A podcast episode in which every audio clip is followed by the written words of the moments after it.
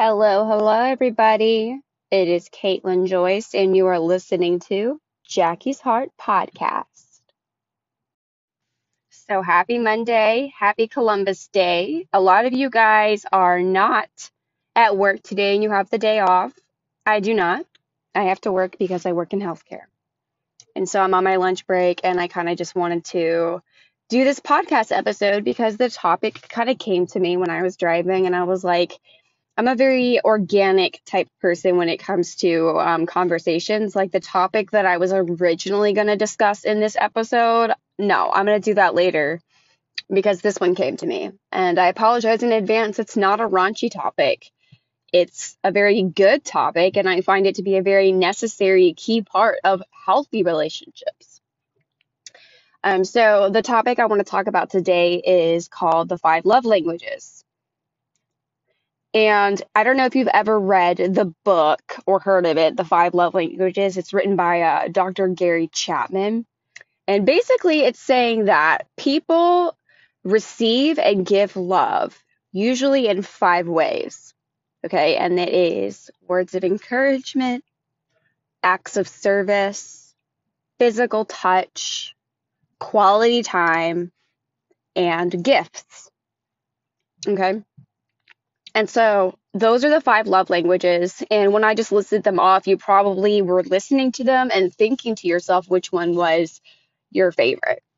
And so the thing is with relationships, though, it's about how other, the person that you're with, how they receive love best. What is most important to them?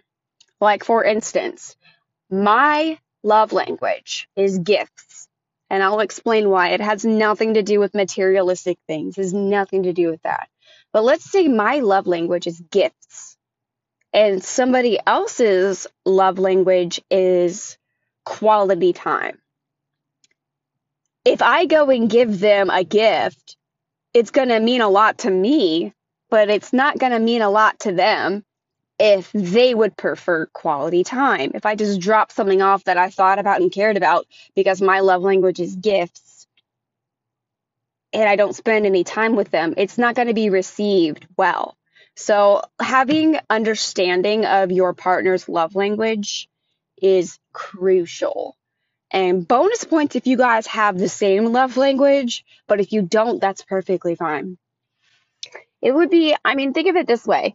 If I were to give somebody a gift, and I use this example because I really love giving gifts and getting gifts. If I were to give somebody a gift and I were to go pick up my favorite type of candy bar for them without knowing what their favorite type of candy bar was, it's kind of like common sense that they may or may not like it.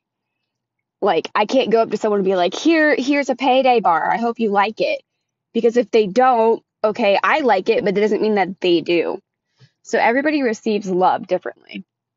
So for me, mine is gifts. I re- I always feel like gifts to me are the ultimate love language because somebody had to take the time to think about me, think about what it is I like, think about what it is that would be important to me, and use their time and effort to get that to me. And I'm not saying it has to be an expensive gift. In fact, gift cards, honestly, I don't I don't really like gift cards. Like, I mean, I appreciate it, you know, I appreciate it. But gift cards are like are like trying to just pick a random compliment out of a box.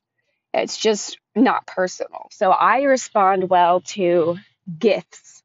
If you think of me and get me something that I like, or maybe I mentioned before, it means everything to me. Closely followed to that is words of encouragement. And the thing is with people who have a love language with words of encouragement, it's a dangerous road to be on because it is very easy for people to say words. Very easy. So if you are somebody whose love language is best received with words of encouragement, be careful. Because I can tell you right now, pretend I'm speaking in your ear and I'm saying, I love you so much. You're the world to me. And it means nothing. So just be careful with that. Um, and then after that one is um, physical touch. That one's kind of medium to me. Like, I like physical touch for sure, but it doesn't really, to me, it's not like a love language. Like, it's just there. Um, and then after that is, uh, what is the other one on there?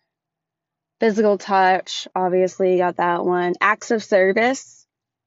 So acts of service would be like emptying the dishwasher for somebody, or mowing the lawn for somebody, or doing something for them. That's not my love language. And then the last one is quality time. That one's not my love language either. I mean, I, I had a whole long distance relationship with somebody, and I mean, I didn't need to see them every second to know that they loved me. As long as they told me they loved me, and as long as they sent me things in the mail that were cute and sweet, that was my love language.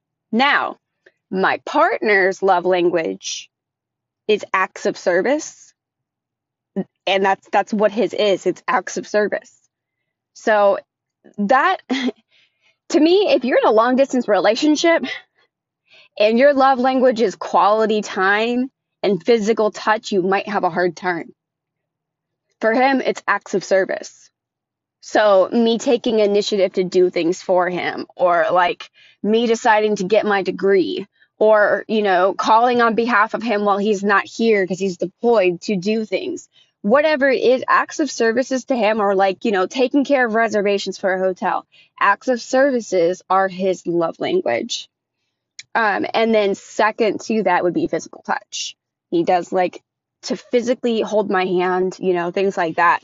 His least, his last one, absolute last one, is words of encouragement. And that is closely my second one. So we have almost polar opposites, because he could care less about words of encouragement or gifts. Okay? And he really cares about acts of service. And that's like one of my least important ones. So you have to make sure you understand somebody else's love language when you are with them, because you can put in a hell of a lot of effort into giving somebody a gift, and you worked very hard, no doubt, but you could have done it much easier by understanding their love language. Like, if I, I spend a lot of time, you know, figuring out that I want to make a customized t-shirt for somebody, and I did all that hard work because it means a lot to me, when all along, all I had to do was empty the dishwasher because they like acts of service. It's going to be a long road. Like, work smart, not hard. Okay? Like, my dad's always said that. Like, yeah, you know what? You could work hard and cut the lawn with little tiny scissors, like children's scissors. Spend all your hard work working really hard to, to mow the lawn. And the guy next door gets on a riding lawnmower and does it in ten minutes. You worked hard, but that dude worked smart. So just a little tidbit on there. Find out your partner's love language so that you can work smart and not hard in the relationship. I will tell you, the two people who have it down on love language is my parents. one hundred percent. Um, I know that my father, he's got, I think, I think his two love languages, and I could be wrong, are um, acts of service and um, potentially gifts. I'm not sure. And then I feel like my mother's is quality time. Um, and maybe words of encouragement, I'm not too sure. Whatever it is, they have it completely figured out, and they are just, my parents are the epitome of true, perfect love. I mean, they met in high school. They love each other so freaking much, and it's beautiful. Um, but this isn't a long podcast episode today. I just really wanted to talk about that, you know. Kind of an interesting little thing, but hope you all have a great day and stay tuned. We will talk soon, and read that book, The Five Love Languages, or the, I think that's what it's called. And you can take like little quizzes online. It's it's pretty cool. But stay tuned. This has been fun. You are listening to Jackie's Heart Podcast.